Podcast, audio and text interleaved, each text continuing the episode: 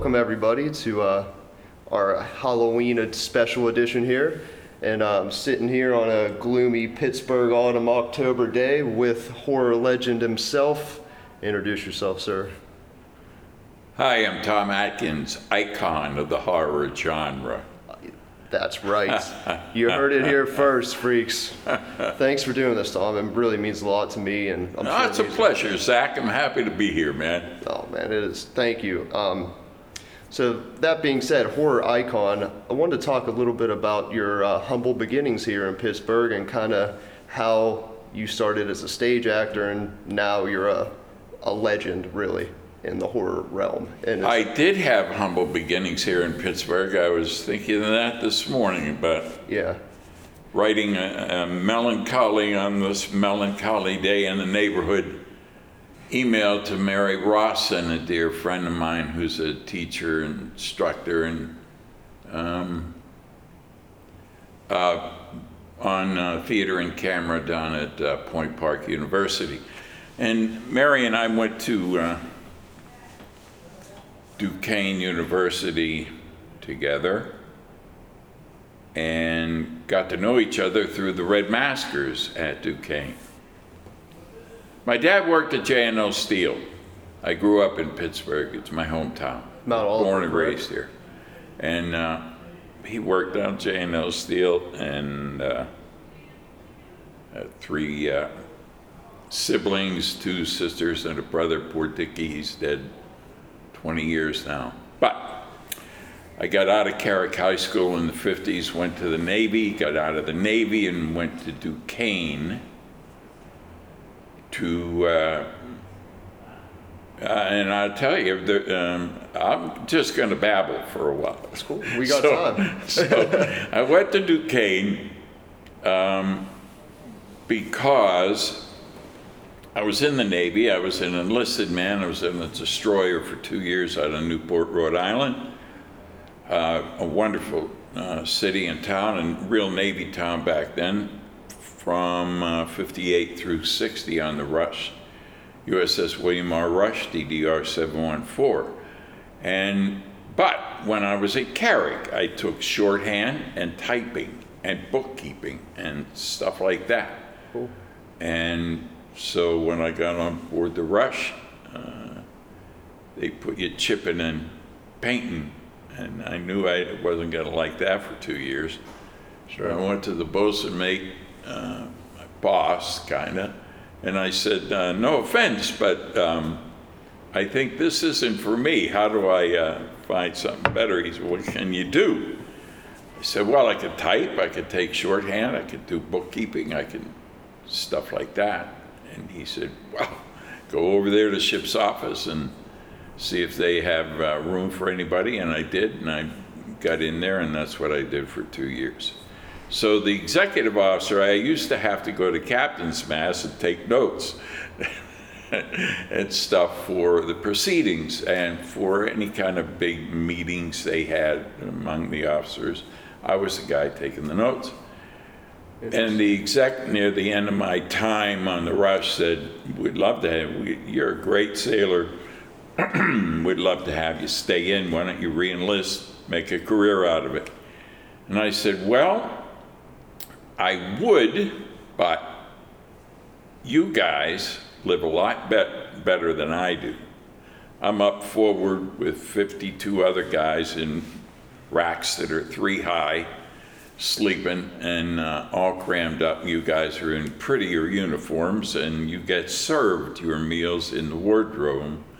And so I need to be an officer or I'm not going to re enlist. I like your And the only way to do that is to go to school, so I'm getting out. I'm gonna go somewhere to college. Cool. So I did. I went to Duquesne. Awesome. So you stayed Yeah. local. And then, but then I quickly gave up on the idea of going back into the Navy because Duquesne was way too much fun and Gamma Phi fraternity was way too much fun. That's right. And I spent five years and two summers getting a four-year Bachelor of Arts degree, majoring in journalism. But I was chasing a girl, dating a girl. She was involved with the Red Maskers, extracurricular theater group. at Duquesne. And I thought, I said to her numerous times, I'm not getting my fair share of your time. You're always over here at the theater and rehearsing or perform. She said, come over and do something and we'll have more time together. Hey, what bigger motivation than a girl, right? That was it. call Yeah, yeah. That's it. That was uh, that was that. I know the feeling, And I yeah. went over and fell in love with the theater and saw less and less of her and um, did some really nice roles. Sam Melly ran the theater group. He was a great mentor to me. And I did uh, Stanley in Streetcar Named Desire and some other really good uh, Russian roles, Chekhov, Turgenev, and a couple of, and, and a lot of Saroyan. You really took a liking to the acting. Does it- What? do you? Why do you think you took a liking to the acting so much? I have no idea. You just naturally. It's, No idea. glad you found I it. glad it worked uh, out. I just did. The first, the first play I did was Saroyan's The Time of Your Life. It's a wonderful, moody, lovely, lovely play with about 40 people in it, a whole bundle of people. I think uh, Jimmy Cagney made it, might have done the film Interesting. it, when it was, you know, in Yeah.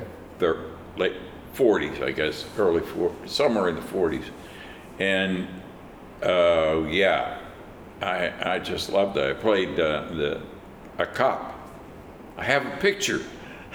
somebody, somebody took and sent it to me just a couple of years ago. Uh, Sam's wife, Sam Melly, who died long since. Mary Alice McClancy, she took, uh, uh, she sent me a photo that Sam had kept of me in the cop uniform at Duquesne University, the first of many cops that I I was going to say you have In my life. the law enforcement of acting, right? Yeah. That's pretty cool. And I got out of Duquesne and had a job at the paper and knew I could work at the paper.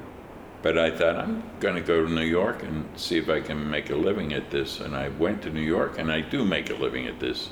And I have for 50 years. Worked out very well for you. Worked out great.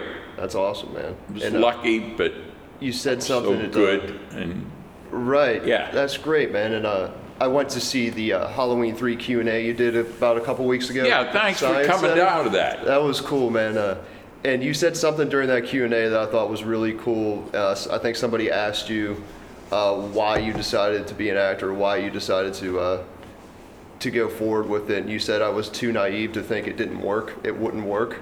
Absolutely true. And I think went to New beautiful. York and it never occurred to me that it wouldn't work out. That's the best. But I did at the same time think, I'll go here for five years. And Hmm. if it doesn't work out, I'll go back to the Burgh and work for the PG or the press. Uh, what uh, interests you in journalism? Or maybe WTA, TV news anchor or something. I, I don't know. right. But Well, I thought I would give it five years, but never. I always thought it would work, and it worked. That's how the best things work, man. Don't have a plan B, just do it, right? And you do. Kind of serendipitous. That's that's great, man. And Yeah. um, what? Uh, so from there in uh, New York, is that when you started in your television career? You were in in TV a lot in the 70s. I did. I did a TV thing. I did a TV thing in New York. I Yeah. did a movie in New York, and I did uh, some plays in New York. Uh, but it was mainly theater. I went to the American Academy when I got out of Duquesne. Went up there for a year. They had a program. You start in January, go for one straight year, and you get out in February the following February. And I did Othello, the Shakespeare. play. Cleavon Little playing Iago. Awesome. So I was uh, probably one of the last that begs the question: white Did guys you wear that blackface? makes blackface, Oh, you know, wore because I was a Moor. okay. Yeah, and um, Interesting. he uh, a wonderful character to play, and and Iago is a wonderful character to play, and Cleavon Little, he was the sheriff in Blazing Saddles. He and I had a great time together doing that, and um, we were young, we, we weren't sure what the hell we were doing, but we were both really good, and, and it worked out nice. I'm sure it was fun. And We got agents out of it. What was it like in New York at that time, being an actor? It was wonderful. Yeah. I, well, it was wonderful for me. I don't know what it was like for everybody else, but for me, it was wonderful. And for Cleavon, I, I know it was wonderful. And uh, oh, um, Danny DeVito Okay. was uh, not in our class. He had gone to the academy the year before, so I know for him it was wonderful. He he started um, getting going pretty quick. But he used to come back to the academy and hang out in the green room. We would chat a little bit. cool. So it was mainly theater in New York. It was theater, and um, the um, this is how naive I was. There, these uh, the Academy showcased their productions. Uh, Robert Redford had gotten there just a f- couple of years before. Um, Spencer Tracy had gotten there years before. Jason Robards.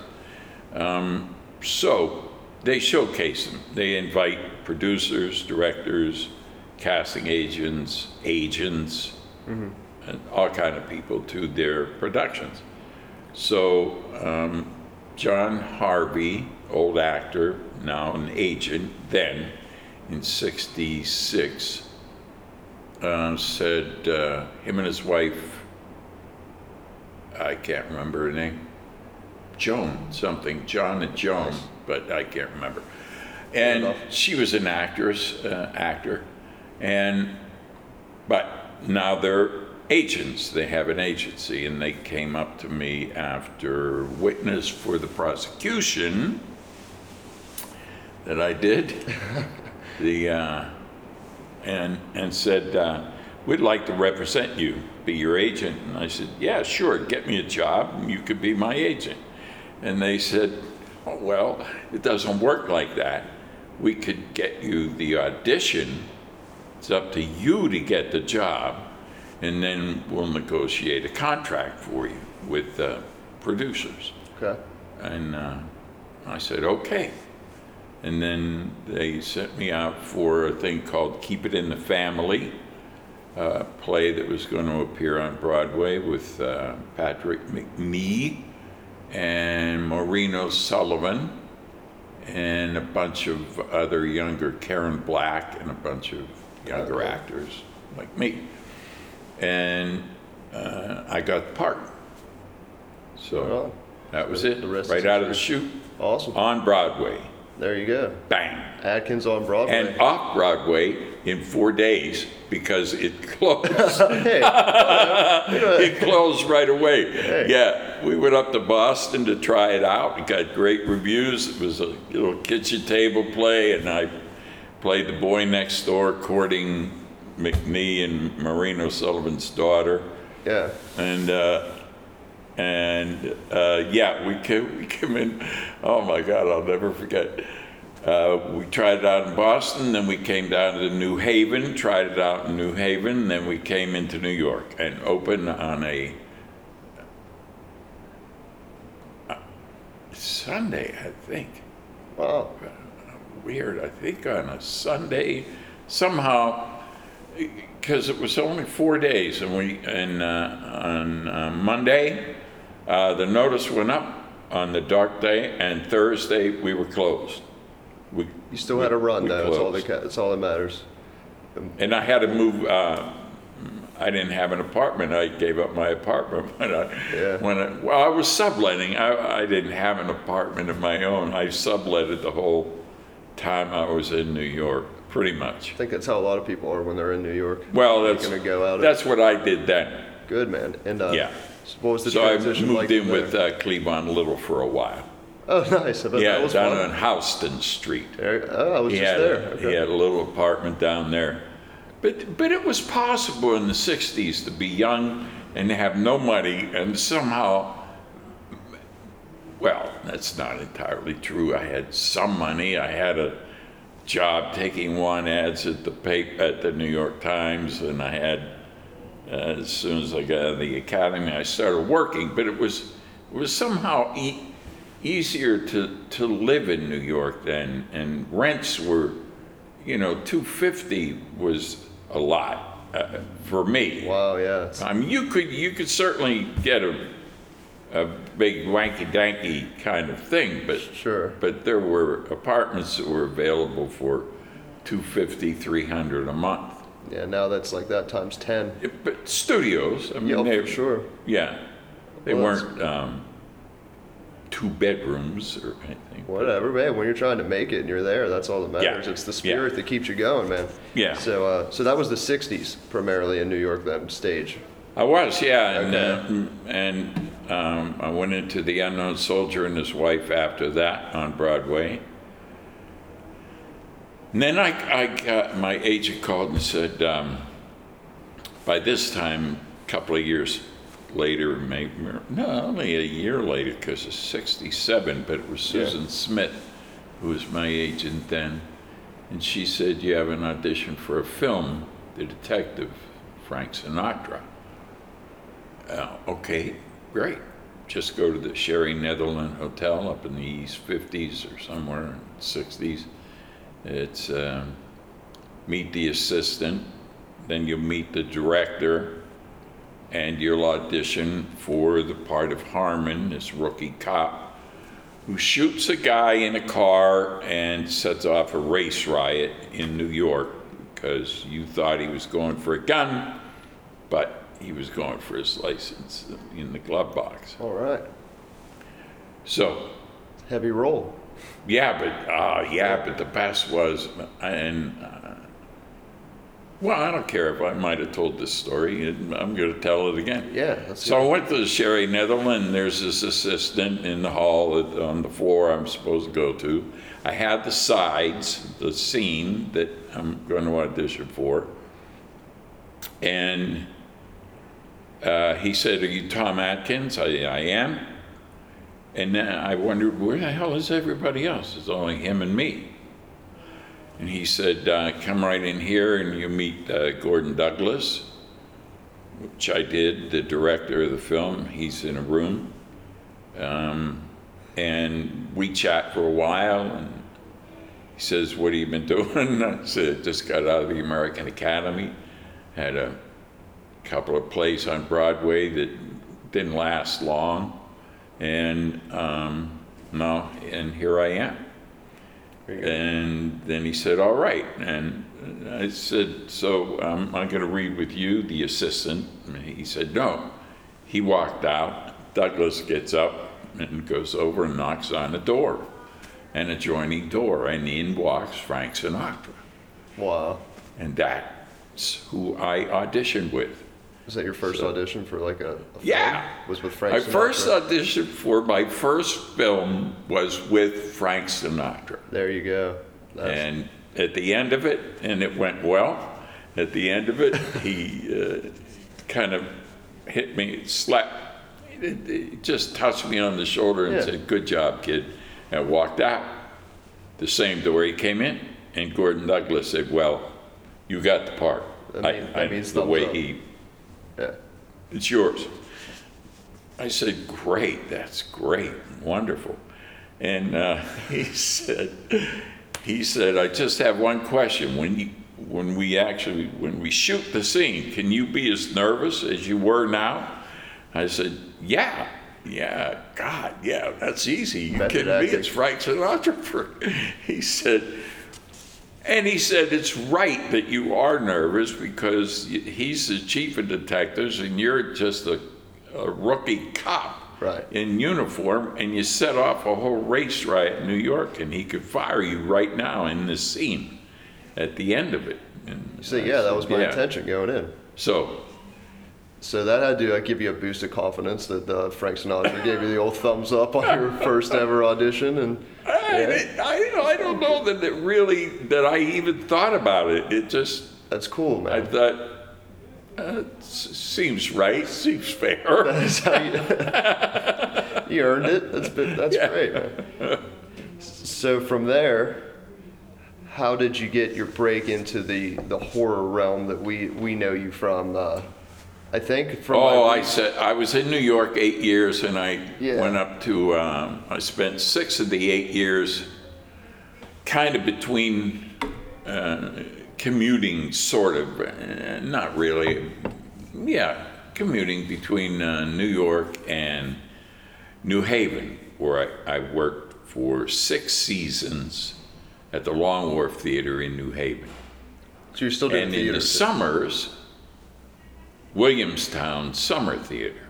okay. So I, uh, over the years, I've worked 10 summers at Williamstown, six at the Long Wharf, and in 74, I got tired of not having enough money to be able to buy the house I was renting or having a dying VW in the driveway. And A true artist. so I went to LA to make money, True artist too. and, and that worked. There you go. That's how you got. Like everything else in my It just worked out. Yeah. It's meant to be. But here's how serendipitous that was. I All right. didn't really move to LA planning to move to LA. Okay. I went to do. I went to do Fat Jack Falstaff in Henry IV, 1 and 2, at the wow. Goodman Theater, directed by William Woodman of the Goodman in Chicago, on the pier. And we did that in It's pretty good. March, February, March, something like that, of uh, 74. Yeah, Sharp, 74. And um, while I was there, I got a call from Jamie, the lighting guy at uh, Long Wharf Theater, who was subletting the shack that I rented on Cozy Beach Avenue in East Haven, outside of New Haven, across the street from Long Island Sound. Okay. And he said, Tom, Tom. And I can't remember his girlfriend's name. We just got a call from uh, the landlord. He's selling the shack. Oh, no, really? he said, yeah. I said, when? Like in the spring, maybe? No, right now. We have to, we have to get out, him and his girlfriend. They had to get out. And uh, he said, What do you want done with your stuff? I said, Well, the furniture is all his. Yeah. So um, uh, I guess just box up whatever there you think I might want uh, to save. The my fishing rods definitely uh, save them in the in the box, and uh, and anything else, posters on the wall or things, and uh, take them over to Alfie Rocco. And he says, "Oh yeah, Alfie," and 'cause I used to go fishing with Alfie all the time, and we would have dinner over his house a lot. Uh, him and his wife Uta from Germany. He brought her back in the army. Anyway, There we go. so they took this stuff, and I called my agent Susan Smith Okay. and said, "Look, um, I don't know that I want to come back to New York.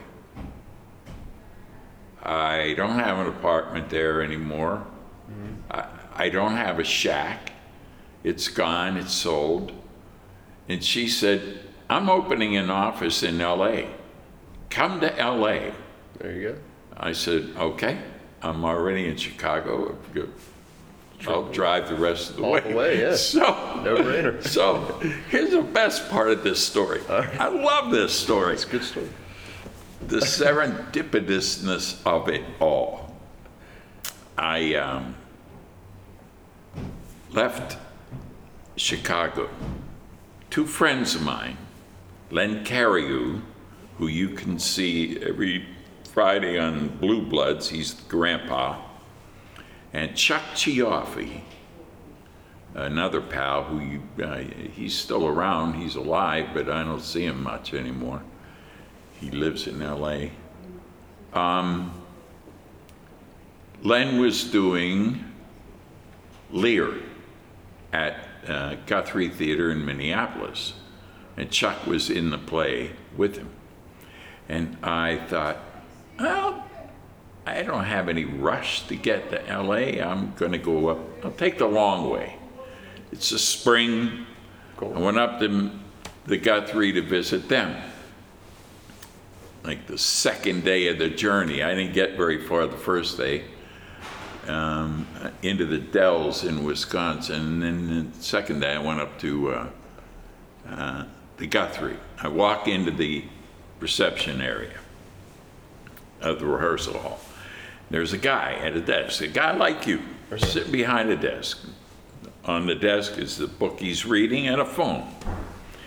And I said, I'm here to visit with uh, Len Cariou and Chuck Cioffi. I know they're involved in Lear. He said, yeah, they're in rehearsal right now, but they'll be taking a break in about 10 minutes, so just have a seat over there.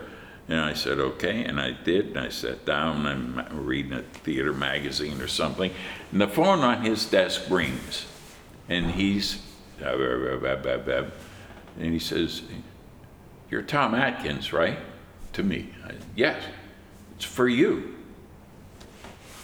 So I go over and I say hello, and it's Susan Smith, my agent, who is in LA, just, you know, opening an office. And oh. she, she says, I knew you'd go to the Guthrie to visit Chuck and Len, because they were her clients also. Uh, right, cool. Good agent. And she said, Here's the thing don't come to LA, go to San Francisco. ACT wants you to do Lopakhin in Cherry Orchard, which you have already done. I said, Yeah, twice in other productions, other places. And uh, she said, um, Dana uh, Elcar got a part in a movie. He can't do Lopakhin. They're already, it's already a production out there. So you're going to replace him because they're going to take their production to Hawaii and do it out there. I said, wow. I mean, I'm going to go do a part I've already done, so I know the words and everything, or they'll come back in a minute. Yeah, walk in the and, uh, and then I'm going to Hawaii. Do I have to pay to do this? Yeah.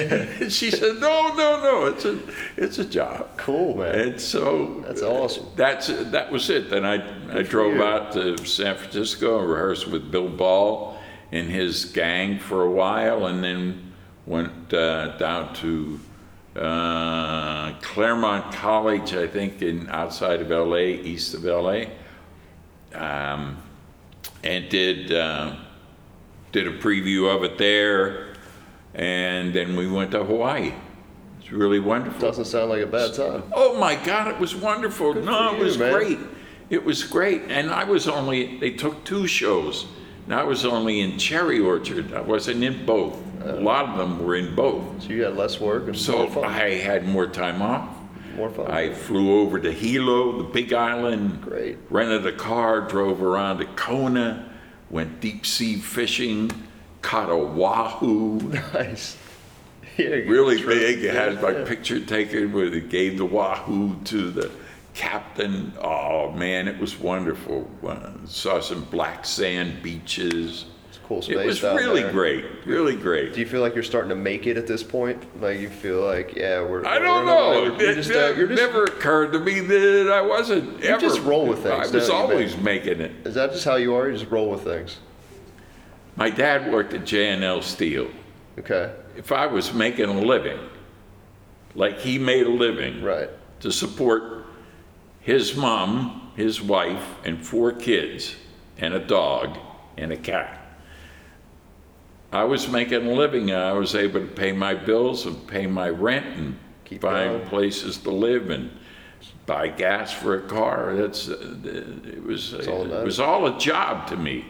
It was making a living. It was it was it fun too? Like did you Oh my- you, do you yeah. You seem like you have a lot of fun, man. I do have a lot of fun. That's really refreshing. I've, I've had a lot of fun all my life doing this. That's really Truly. refreshing, man. Truly. Yeah. So does it still feel like work to you now, or can it, or do you do you well, not you let know, that happen? You know, early, early on, I did eh, doing plays at that and that at the Long Wharf. I, I, there, there was something in me as as a new actor that I, I felt more responsible for too much. Mm-hmm. I thought if, if this isn't a good production or it gets bad reviews, it's somehow my fault. Okay. And then I quickly got, got over that and, Sure. and thought, hell with it, I'm just gonna have fun. It ain't my fault. If this production sucks, it ain't me. They're paying you to say what they wrote. I- that's right. Right? If, if, if the reviewers don't like it, who the hell are they anyway? Exactly. What Exactly. do I care what their opinion is? As long as the audience comes and seems to have a really good time, that's all that matters to me. But in New York, Mm-hmm. reviewers are important and they can kill. I mean, Right, we, your we career. closed in four days the first show I was in. especially on Broadway, right? I think a Yeah, lot of people. yeah. Uh, I took some theater arts classes in high school and stuff, and um, even from just a little bit of experience of that, I don't think people realize how hard that actually is to act on Broadway, and you know, it's long hours, night after night. You got to remember all your And stuff. I think that's why I felt Yeah. somehow responsible for more Right. of the success or failure of the show than than was really. uh, It was an unrealistic um, uh, acceptance of some kind of onus that wasn't on me. right. Not Yeah. that it just comes from being young too, Yeah. and then you grow up and Yeah, realize what the yeah. hell, right?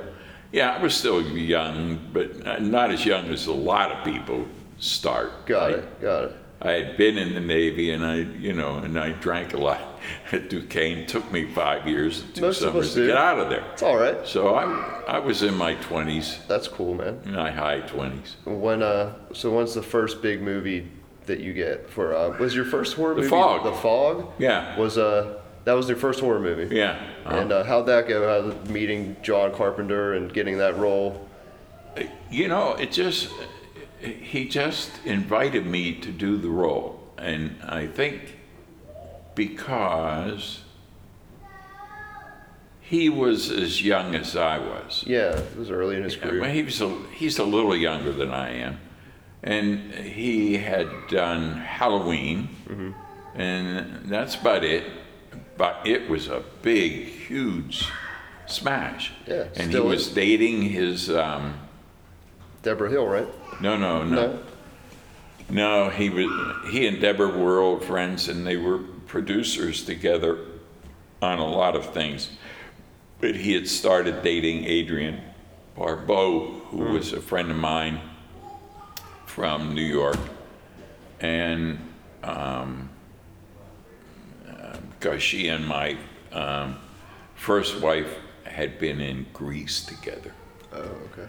On uh, Broadway. So we were pals, and then she said, I think this is getting serious with this uh, Carpenter guy, and I want you to meet him, and I want you to come see his new movie. And I went to the Directors Guild screening of Halloween, uh, the original with Jamie Lee and the gang. What you think? And, the- huh? What you think at the time of Halloween? Oh, I loved it. Did you? you I did, Great. I did, I did. It was just It's a gr- scary, scary, and I, I loved the wonderful uh, long tracking shot at the beginning with the kid going in the house and getting the knife and going there. Right, right. It just went on forever. continuous point of view shot. It was epic. great. Yeah. yeah, I, I love that. It's still one of the best horror movies ever made, in my opinion. Has the atmosphere and everything. is beautiful. I agree, but I think the best movie he ever made was Starman yeah. with Bridges in uh, There you go. that, and That's Karen awesome. Allen. Bridges was an alien, and Yeah, it's a great film. It was a wonderful, wonderful film. And uh, yeah, I, I thought John, John was at his most human making that film It's a good point. than anything. He doesn't get enough. A lot of people don't talk You about really cared about the, the two main characters. For sure. You know? Yeah, it's a great movie. Yeah. A lot of people don't talk about Starman like that. It doesn't. I think it gets overshadowed by you know Halloween Oh, and sure, Escape from New York. sure, and- yeah, yeah, you know. yeah. But uh, it's an important part of his filmography. Yeah. But it's the same reason that I think um, um, I I love the movies that I made in the in the 80s and late 70s. Not not just because I was in them or that we, but because they they were also more human. They were horror movies and they were ghost stories and they were scary, but you got to know the people in them and you got to root for them and hope that some of them might make it through to the other to the end of the movie Uh, yeah. alive and uh, a lot of the ones today are just gore for the sake of gore and i could care less Right, very about disposable. them because i could care less about the people in them It's all i don't about get the to know them i don't care if they all die and Absolutely. it just yeah Yeah, the newer horror movies don't resonate with me as much either. It's why I, I'm such a fan of the old stuff.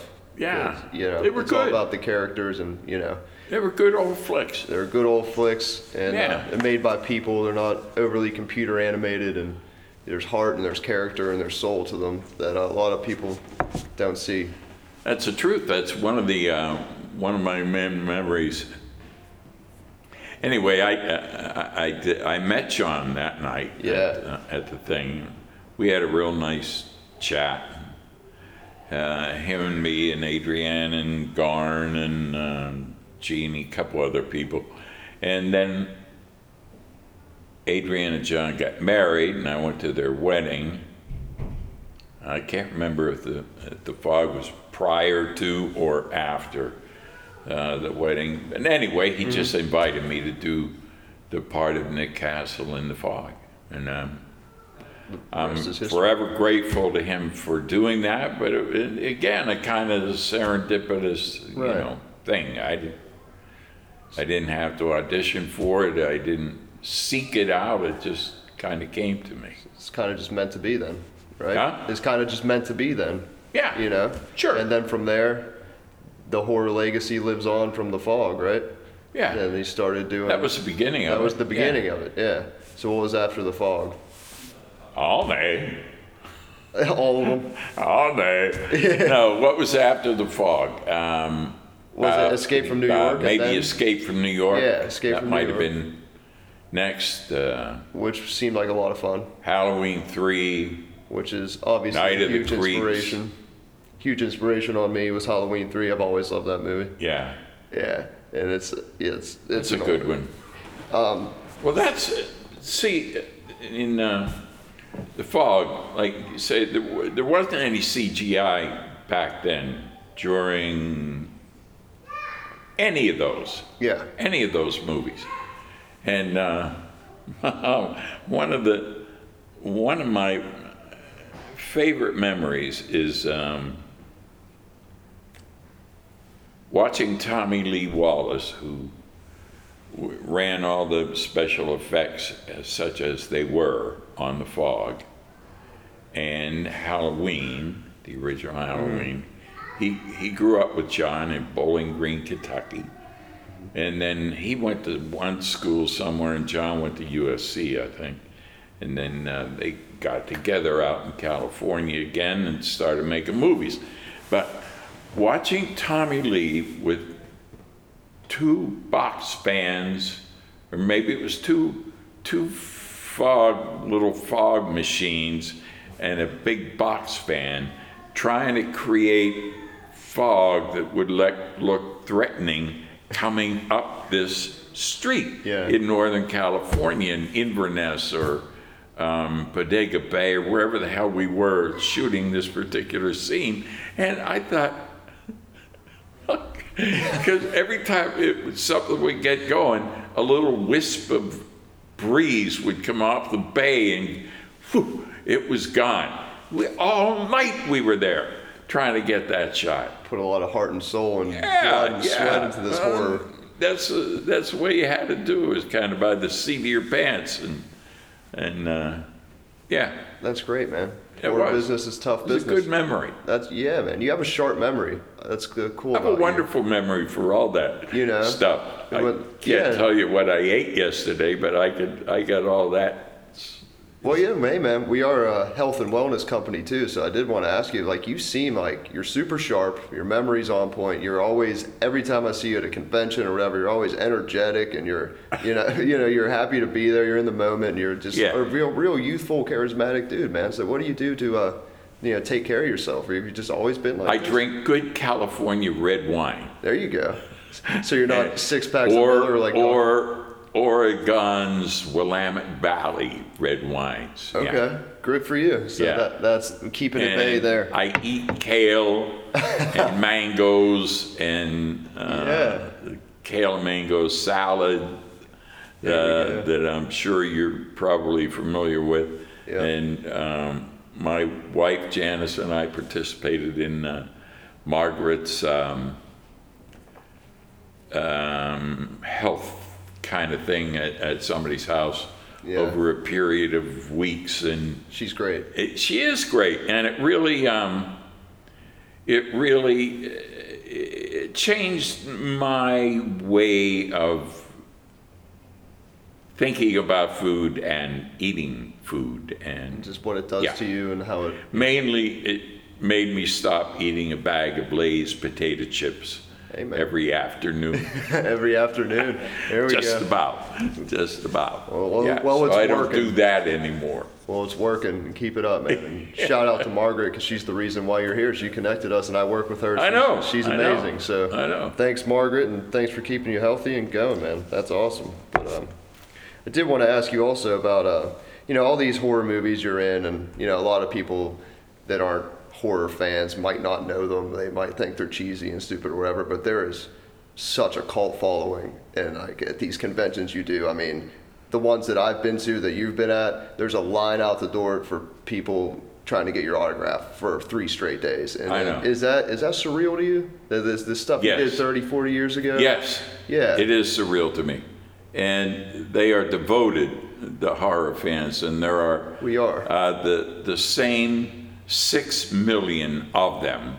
And they just keep, as they die off, they come in. Yeah. I don't know why new ones, young ones Yeah. uh, get involved, but they do, like you. Right. And, and kids that I meet at conventions, then I think, wow, why, why, why would you get all keen on some 79 or 81, 2, 3, 4, 5 movie, uh, you know, made that long ago? But, Right. but It lives on. The legacy they're lives good on. movies and they, and they, um, You- they do live on. And you can connect with them as a child, and I think that, that Yeah. you plant those seeds, and that Yeah. becomes one. So what you do is important, man. And you actually did end up No, saving. no. What I do is not important. It is important. No, no, no, no. No, the, the, those two ladies who did a spacewalk, they're important. Sure. What they do is important. NASA, stuff like that. Sure. Engineers who can build airplanes that can fly a bunch of people to, from New York to Hawaii. New Zealand in um, 19 hours. And, you know, the, they're, I get it. You're humble too. but, That's good. But, but young people, they are important. They are the future of all of us. Mm-hmm. That's you and my son and everybody like you guys and girls. Uh, you know that that's what matters. The youth of uh, this country. That's, that's absolutely true. I agree with you, man. And uh, Get rid of the old white-haired guys. yeah, man. Who Yeah, needs let, let us go peacefully on our way, Boy, but not quiet into that No. good night. But Never, sir. Yeah. Well, the movies you made as a kid gave me a lot of hope and a lot of purpose. And, you know, being a misfit kid, that's why I do what I do now, try to bring health and wellness to the horror community. So Yeah. I think what you do is important and inspiring.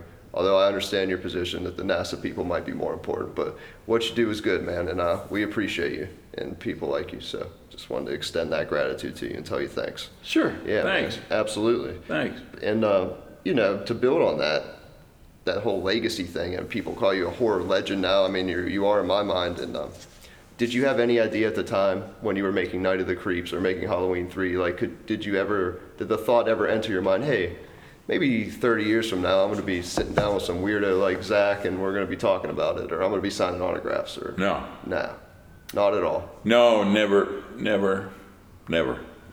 So I No. bet that I bet that's really cool. It know? is. It is. It, it's uh, yeah. Never. They were always. Um, they were good jobs, and if um, I, I was always thankful for getting an offer, and uh, if I liked it, that was even an added bonus.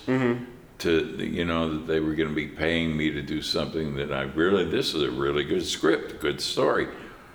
Yeah, but it never of course, it never occurred to us that we were setting out to make a bad movie either. Right. But I never imagined that uh, Halloween three or Night of the Creeps would would develop into the great uh, horror icon, iconic kind of genre following that it has. Yeah. It's uh, all of them. They're all they're all out there. and Yeah, People are really. Um, I I have a great array of photos from those old things on my uh, table at conventions and Yeah. and uh, people. You know, oh, oh my God, yeah, you were in that. Oh, jeez Oh, God, Creepshow. Oh, my. Oh, yeah. No kidding. That was Joe Stephen King's actual son, Joe, that played your son in that. Wow. You know, it's kind of stuff like that. It's uh, it's fun. It's just great fun. It is fun. And I really enjoyed. I love going to the conventions. I love meeting the fans and schmoozing with them, talking with them. From seeing you there, re- that's really true. Yeah. I can really feel that you really do They're enjoy all it. they're all terrific. They're they're really. You might think you know that. Oh my God, horror movie fans. They must be weird, yeah, but some they're not. Nah, man. Yeah, We're just passionate. They're not weird, huh? We're just passionate about Yeah, the things we like, yeah. Uh-huh. man. You know, so jump at the opportunity to take a picture, and you're always so cool about that, and that's always cool to see, man. And uh, I'm happy to do it. so, what's next for you? What are you up to now? You still you still working? Still Ah, so that's the thing. Ah, I was doing. First, I want, I want to tell you a little story about uh, Johnny Cazale. all right. John Cazale played Fredo in the Godfather series. Sure. He was a dear friend, really good friend. In the uh, late 60s, early 70s. He died in 78 while I was uh, in Budapest making a, a movie called The Ninth Configuration. Okay. William Peter Blatty film. Not, I don't think it's a particularly good film. There are some passionate fans out there for it, but um, anyway, Johnny Cazale and I met at the Long Wharf Theater, and we were doing Iceman Cometh and he was playing Jimmy Tomorrow or Tommy Tomorrow or something like that, and I was playing the day bartender Rocky or one Yeah. of those guys, and it was. Um, oh, he he was also in. He uh, he also lived in the shack with me for a while. Okay. Him and his cat Max, all white cat Max. We came in one, oh God. The shack He's- sounds He fun. was just a great guy, Cool. Johnny Cazale, and I feel just so terrible that he died so young. It's a shame. And we had a wonderful time up there in New Haven, and he uh, he was doing uh, Revenger's Tragedy. So uh, um, he's rehearsing Revenger's Tragedy. I wasn't in it, but we were performing Iceman at you know at night and afternoon matinees when we had him. So he's I was over the theater hanging out, and he saw me up in the audience. Uh, they're on the stage, so they're getting close to tech and opening. And um, he said, Tom, did you, you saw that scene that we just did? I said, yeah, yeah. He said, I'm going to try something totally different, completely different. Tell me what you think. Good. And Arvin said, okay, let's uh, do it again. And uh, he come up, he come up after, and he said, what do you think? Oh, great, John, great. Yeah, I can see. Oh man, it was really, it was wonderful. Deeper or something. It was really great. He had done it exactly the way he had done it the, Sure. the, the two minutes, you know, ten minutes before then. But oh, delightful guy. That's funny, man. We we took a show over to um, we took a show over to um, uh, God, again. Um, Long Wharf took two shows to the Edinburgh Festival in Scotland, and uh, Johnny was in both of them. I think I was only in one of them. Again, so I had extra time to wander. Scotland's not all that big a country, and you could see a lot of it on a on a one and a half day Right. ride around.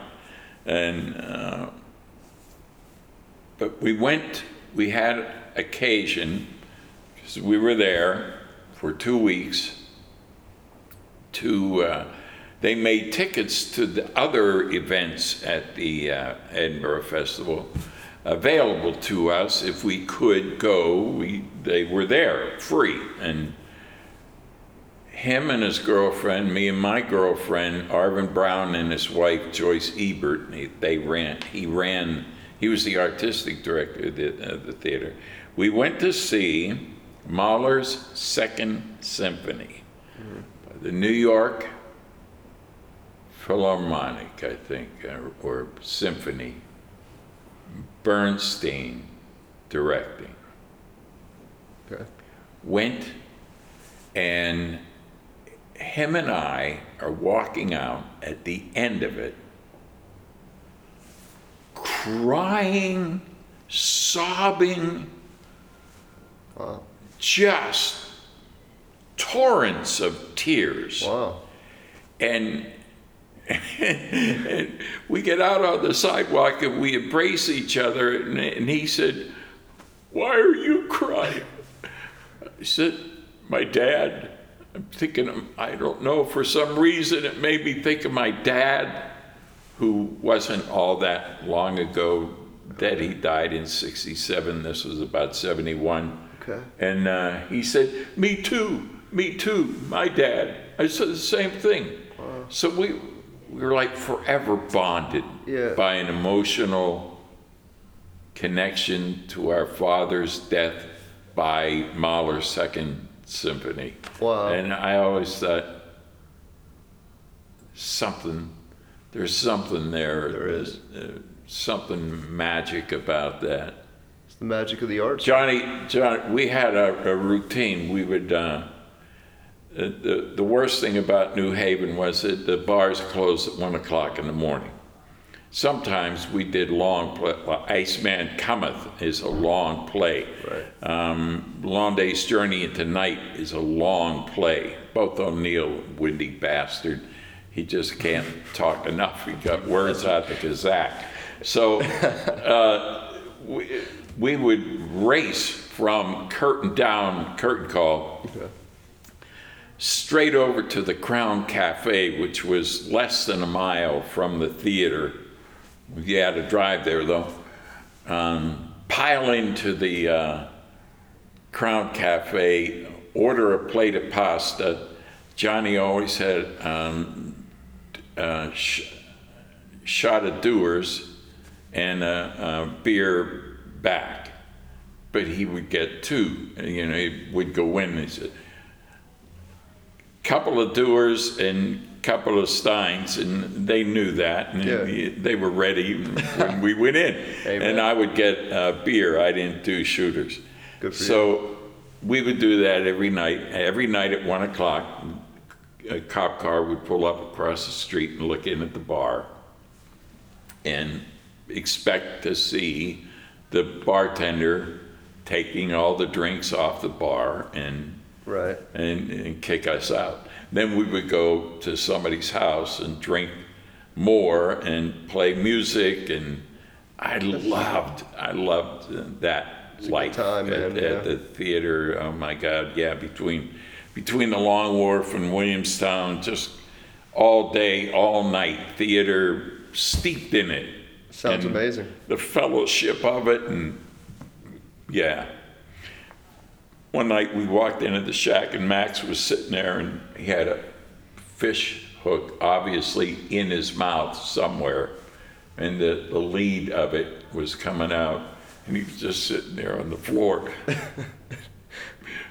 It's pretty rock and roll, man. Johnny, without even thinking about it, said, Hey, Max, what's biting? Nice. Nice. Then we took it to the vet and I bet it was a lot of fun, man. Just witty and Oh, like it was- you know, that's pretty it was rock and great. roll. You know, it was great. it's like being in a band. Yeah, it was great. Johnny Cazale, you know, he made five movies, Okay. each one of which was nominated for Best Picture. Really? Five. He's five for five. Now, Yeah. I will try and name them, All right. but um, Godfather 1 and 2, Okay. both, that's two. Um, Dog Day Afternoon, Attica, Attica. Yeah. That with Pacino. Three. Maybe the conversation with um, Gene Hackman. Um, they were kind of uh, in a truck for the whole movie, listening in on people's conversations and stuff. It's classic stuff. And Deer Hunter. Oh wow, yeah. Yeah. Classic cinema right there, man. Yeah. Sure. That's Yeah. that's Yeah. real stuff.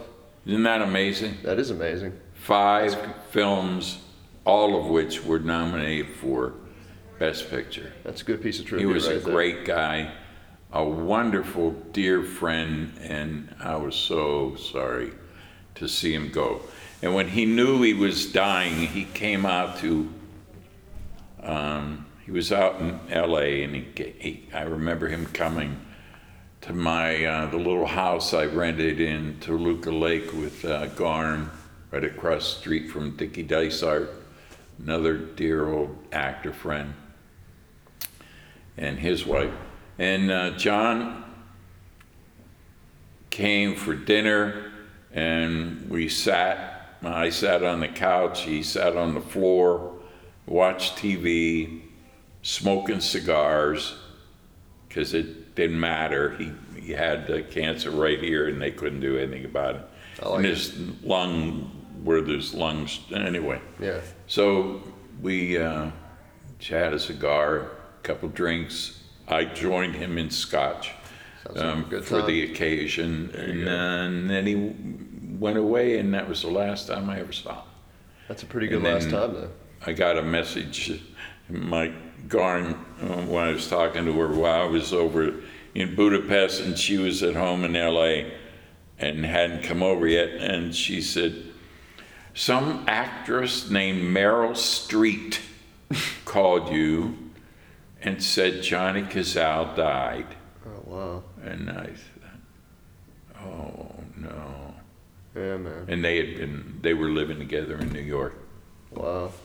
I, rem- I remember he called me in LA one day and I wasn't home and the machine answered. and, and he left this message. He said, Tom, Tom, Johnny Cazale. Jo- uh, Meryl, Meryl, I think it's a, uh, it's a goddamn machine. It's a machine, Meryl. Oh, Jesus. Well, Tom, I don't know if you'll ever hear this. It's me, John, calling to say hi. Give me a holler. Cool. Bye. Bye. I don't know. Meryl, should, should I hang up or what? Oh, God. He was so cute. That's cool, man. He was a cute guy. Sweet guy. You got a ton of good stories, brother. Yeah. I bet that enriches your life. You know, thinking about these things, and you know that's that's unique. You have a unique does, perspective on things like that. Some, somebody recently asked me, who, um, who, what actor would play you if there was a movie about your life? And I said, uh, first of all, there wouldn't be a movie about my life, and second of all, they're all dead. Right. I don't know any. Uh, who, who, who, who would play uh, an old fart like me? Who would play Dr. Challis if they remade Halloween 3? I would play Would Dr. Challis. Yes, that's what I'm getting at. We need to bring back Dr. Challis. There's still tons of hot nurses and six packs of Budweiser to run away with. You know? I know, I know. Fred Dekker. Well, um, uh, what's her? Stacy Nelkin still looks exactly the way she looked when we made that movie. She, She looks uh, great. she's a little, you know, a few years older, but she is still a gorgeous woman. Absolutely. Yeah, and I often wondered what the hell kind of doctor Challis was. I, A Man. really fun one to hang out with. he had a wife, a nice-looking wife, two two sweet kids, and he runs off with this tomato, Yeah. chasing their father's killer. Yeah, no, no Yeah. questions asked. Just grab some beer and hiss the road. That's it. That's it, baby. It was important to have that six-pack with me. That's right. That's right. Fred Dekker, who wrote and directed Night of the Creeps, my favorite, he still uh, often talks of uh, uh, making a uh, Night of the Creeps 2 with all of us, with uh, me and uh, Jason Lively and Steve Marshall and Jill Whitlow, the three kids, as I call them, but they're all, hell, they're in their grown up. 50s Yeah. now, and uh, who, anybody else? No, just Ken- the, Ken the four of us, yeah. There was the Night of the Creep. Was that the Night of the Creeps reunion and flashback weekend in Chicago? Yeah. When you were working that? Yeah, that was great. really cool to see. They were all there, right? That was. Yeah. They were you, all you, there. You can still do it. Were all there. What prevents that from happening? We had a wonderful time. that was a cool. Yeah, that was a good It's so show. nice seeing them. What prevents it? Yeah, I money don't know. and politics. Somebody's got to come up with the money to make it, and uh, That's Hollywood, right? I don't think anybody really wants to do that. Yeah, maybe not. Yeah. Oh, so you Yeah. asked a while ago, what am I doing now? What are you doing now? I was doing the collected, but Uh-oh. I just found out yesterday it's in default. It is Oh, really? gone. You know, it was it's funny because um, when we first started talking about it, my agent in New York, Matt Kaplan at Paradigm, he said, uh, "So there's this movie, The Collected, and here's the script. Take a look to see what you think of the father and uh, the guy." And I read it, and I really liked it. And I said, "Yeah, I really like it, but." I got this fundraiser kind of thing down at the Carnegie Science Center on the 4th, because he told me their starting date, shoot dates, you know, in Atlanta. And I said, I, I got this thing that I agreed to do a long time ago on the 4th. On the 5th, I'm to fly to LA and do the Beyond Fest on the 6th. And then Trick is now opening on the 9th in LA, and they want me to stay, and they'll pay for the room in the Roosevelt for the time between Beyond Fest and, and Trick. There you go. Then I have to go to Birmingham. So, for a, a two-day gig, uh, that also was uh, so. If the collective can work around the stretch of dates from the fourth to the thirteenth of October, I'm tickled. Count me in. I'm happy to jump in there. So we did. And they said, yes, we can do that. We can work around that. We'll, um, so I went down late September and shot the ending. We shot the ending. It was a 12 page sequence. It's a horror movie. It's a big denouement of the evil and the good and coming to some kind of a. Yeah. They're really good. If it ever gets done, you'd have to see it. I, I would love to. to- The to- first two are great. to, but, so we went, I went and I shot my part of that 12-page sequence, And then I came home and did all the things I had to do, and I was supposed to go back on the 13th. But then I get word from my agent, Matt, who said, you know, not too long after you did your work, they got shut down because they had a issue between them and uh, SAG over the bond. I guess the finance, I don't know. A lot of behind the scenes shit in showbiz, huh? That- Oh yeah, yeah, yeah. Well, you it's never a- know. it always gets complicated, and it's always about money. It's always- and that's and but thank God for my union SAG. I I belong to three unions. I love all of them: Equity and AFTRA and SAG. Cool. And the um, I just found out yesterday. Uh, I called a uh, SAG rep in Atlanta and said, "What's up with the collected?" And she said, "They we just found out today they are in default. So, but don't worry, we'll uh, we'll get your money Oh, wow. for you. Well, good for We'll you. Make sure you all get." I said, "Yeah, because I know my agent reps me and the other two leads in the movie, the good guy and the evil guy." Yeah. Well, good for you. I'm sorry to hear that it's not getting. Or does that mean it's? Does that mean it's definitely not getting? Well, I, or is that like I- but then I talked to Matt later in the day, my agent, and he said, um, "Yeah, they didn't have a clean chain of whatever the hell uh, I don't know any what they had. The paperwork Yeah. was not right, and they did not.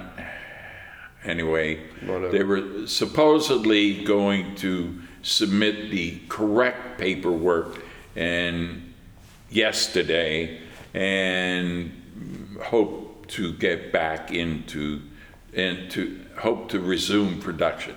I hope it gets worked out. Maybe. You never know. All right. Yeah, me I'll- too. We'll look for it. Me too. It's a I'll good. keep you It's a good story, good script, and uh, I hope they can work it all out, and we can uh, shoot it, and you get to see it. Yeah, I hope. I hope so Yeah. too, man.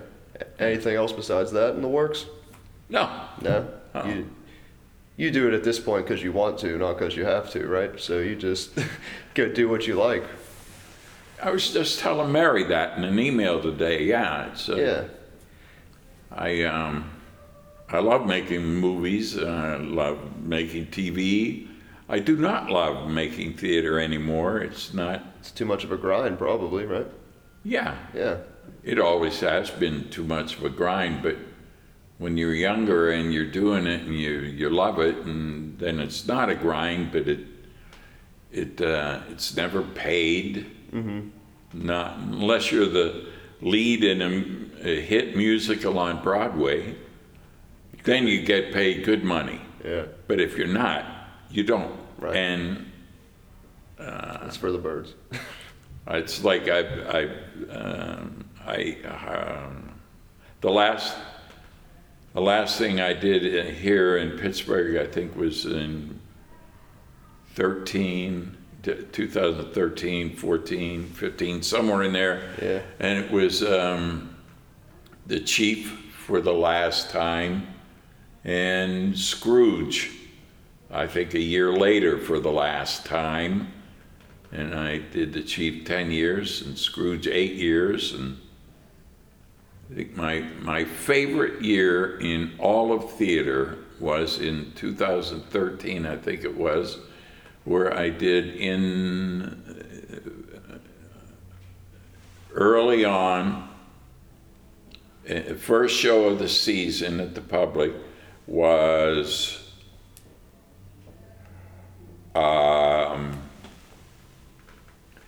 I played the stage manager in our town. I had always wanted to do that. Ted Pappas said, let's do that. And Cool. so it was like my Lear. Yeah. I don't right. care about Lear, but I cared about playing that. Good. That That's was cool. wonderful fun. And then after that, I did um, um, Scrooge in a musical Christmas Carol for the eighth time. I heard that's and great. And then after that, I did uh, in January The Chief. Good for you, man. Yeah, yeah. So you have fun. That's that, cool. Oh, man, that was wonderful. Really wonderful. Yeah. So uh, what? I did want to ask you. What you you live in Pittsburgh now? You're back here. What what brought you back here from Hollywood, or wherever? I just from? wanted to get away from uh, LA for a year Yeah. in a, in a marriage that I didn't want any part of anymore, but we kept getting back together again and back separating back together, and then finally I We'll do said, if. I if I go far enough away, I can't uh, take her out to dinner and get back together again. There you go. So then uh, the rest is history. I came here and met a whole new life, a new wife, a son, and, uh, my only child. Um, That's great, man. yeah, So you love it here. I do. Do people recognize you? Yeah, Like, yeah. yeah. Is that cool for you?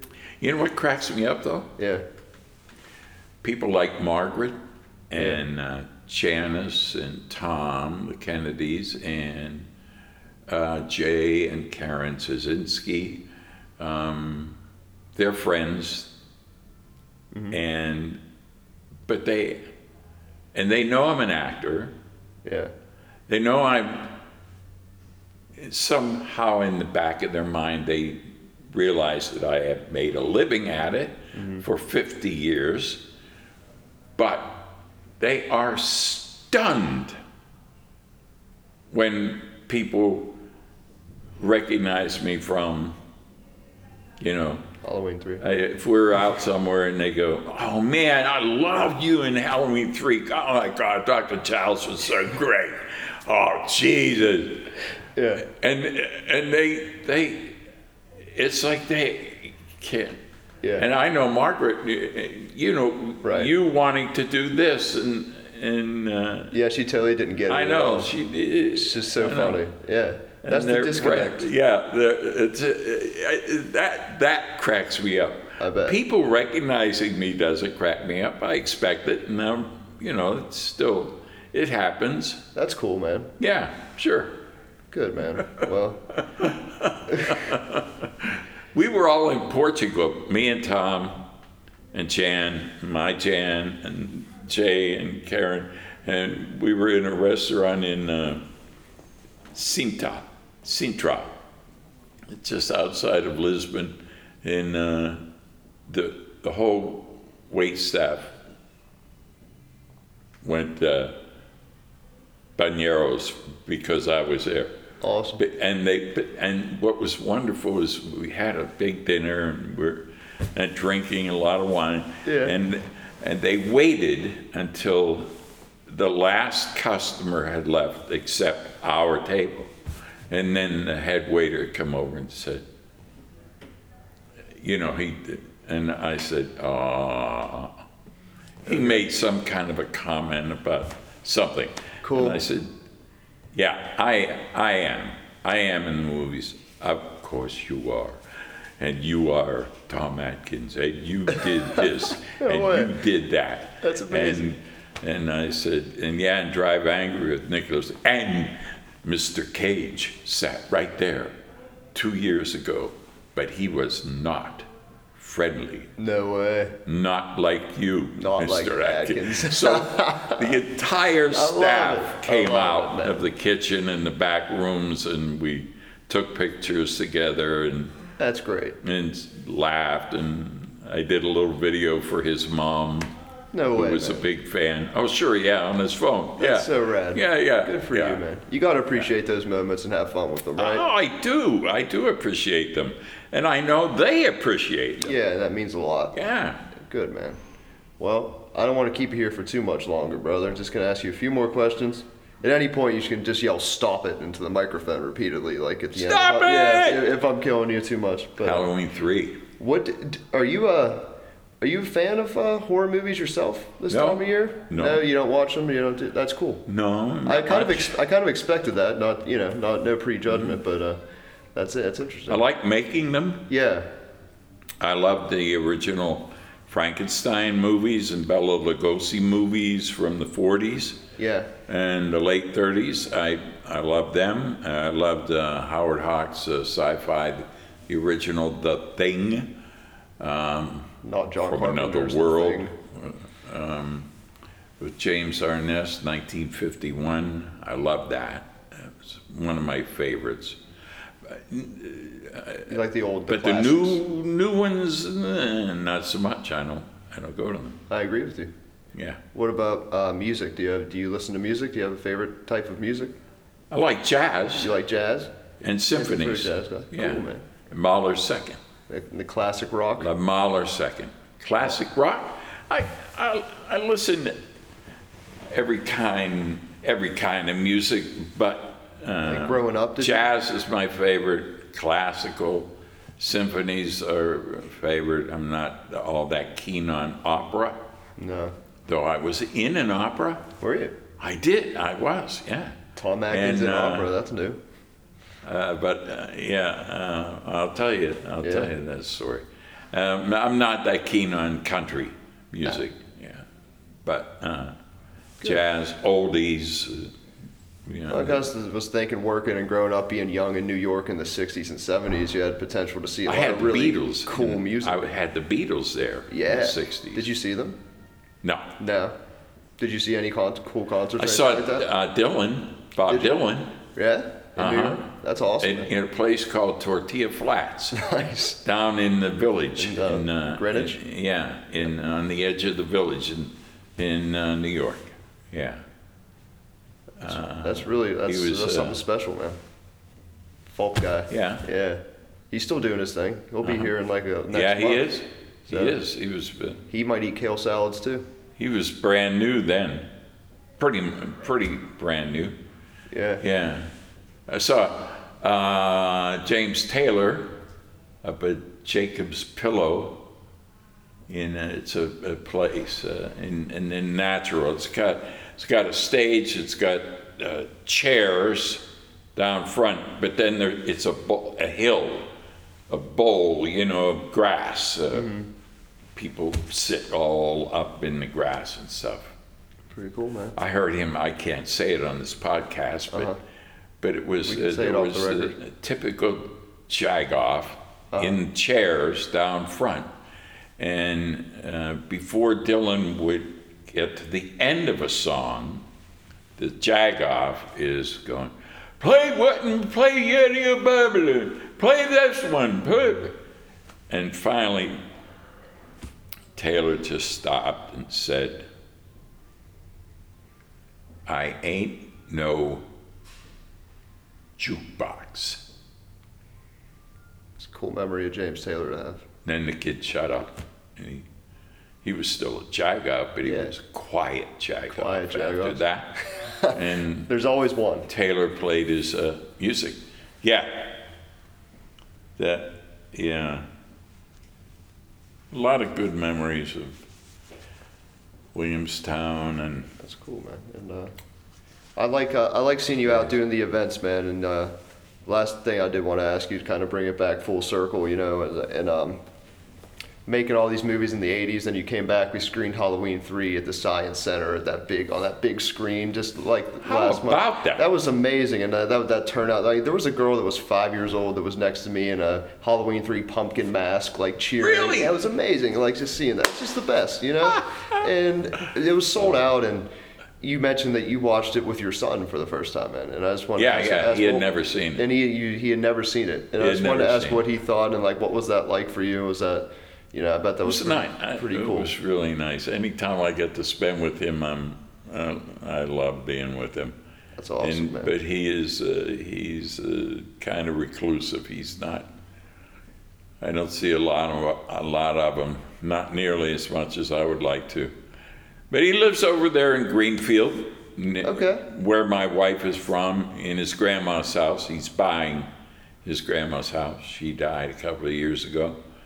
So he's uh, he's nearby. He's not far away. I was thrilled that he came to that thing and that we got to watch it together. yeah, I just I think Those- you know he liked it uh, enough. Yeah. I, uh, that's cool though. Just Yeah. you know those full circle Yeah. type of moments in horror can bring you closer together as a Yeah. as family and his people. yeah, yeah. It's, a kind cool. of a family movie. Yeah, Halloween Yeah, three. Halloween three. know I think it was- Monsters and robots and killer killer robots. yeah, and your your dad shacking up with cool hot women Oh, and oh, drinking know. beer. Yeah, I know. that's great, man. Here's a little tidbit from uh, Halloween 3. My uh, wife that I uh, divorced, uh, my first wife, Garn Stevens, was in the motel room right next door to me and Stacy Nelkin. Uh, That was so bizarre. She was up there getting her face eaten off by the the the the laser beam, Uh, or whatever. a mishap. Yeah. Is that what they call it? Misfire. Misfire. Misfire, A yeah, chip with the chip. misfire that destroyed her. Oh my Mosquitoes crawling God! In the most grotesque and awful way. Yeah. and uh, and there's me and Stacy next door. Where do you want to sleep, Doctor Challis? That's a stupid question, Miss Grimbridge. And cut to me getting up in my bare ass, pulling my pants up because there was a, a knock on the door. Oh no! Uh, oh no! Yeah, no, because they were taking her away. Yeah. Yeah. Yeah. Right. and you went to investigate. Yes. I'm a doctor. That was strange. And then you, you saved the world. You saved you saved all the kids in I the did. world, basically. We did. We did. You can rest assured. Yeah. None of them died. Yeah, we're gonna. Yeah, that's yeah. what we're gonna leave Yep, this yep, with. Yep. Is Tom Atkins. got that third and final channel taken off the air. Yeah, and he still cares about the youth today, and he saved the world, saved the kids back then too. Mr. Atkins, it was. God bless the young people of today. God bless you. This was a pleasure, man. I really appreciate you doing this. Thank you, Zach. You're welcome, man. Anytime. good ti- Anything I could ever Good do. Good fun. you. Thank you so much. You're welcome, brother. That's it, man. We're good. Thanks, man. Honestly, man, that was that's is honestly a pleasure for me. I can't thank you enough. That was a lot of fun.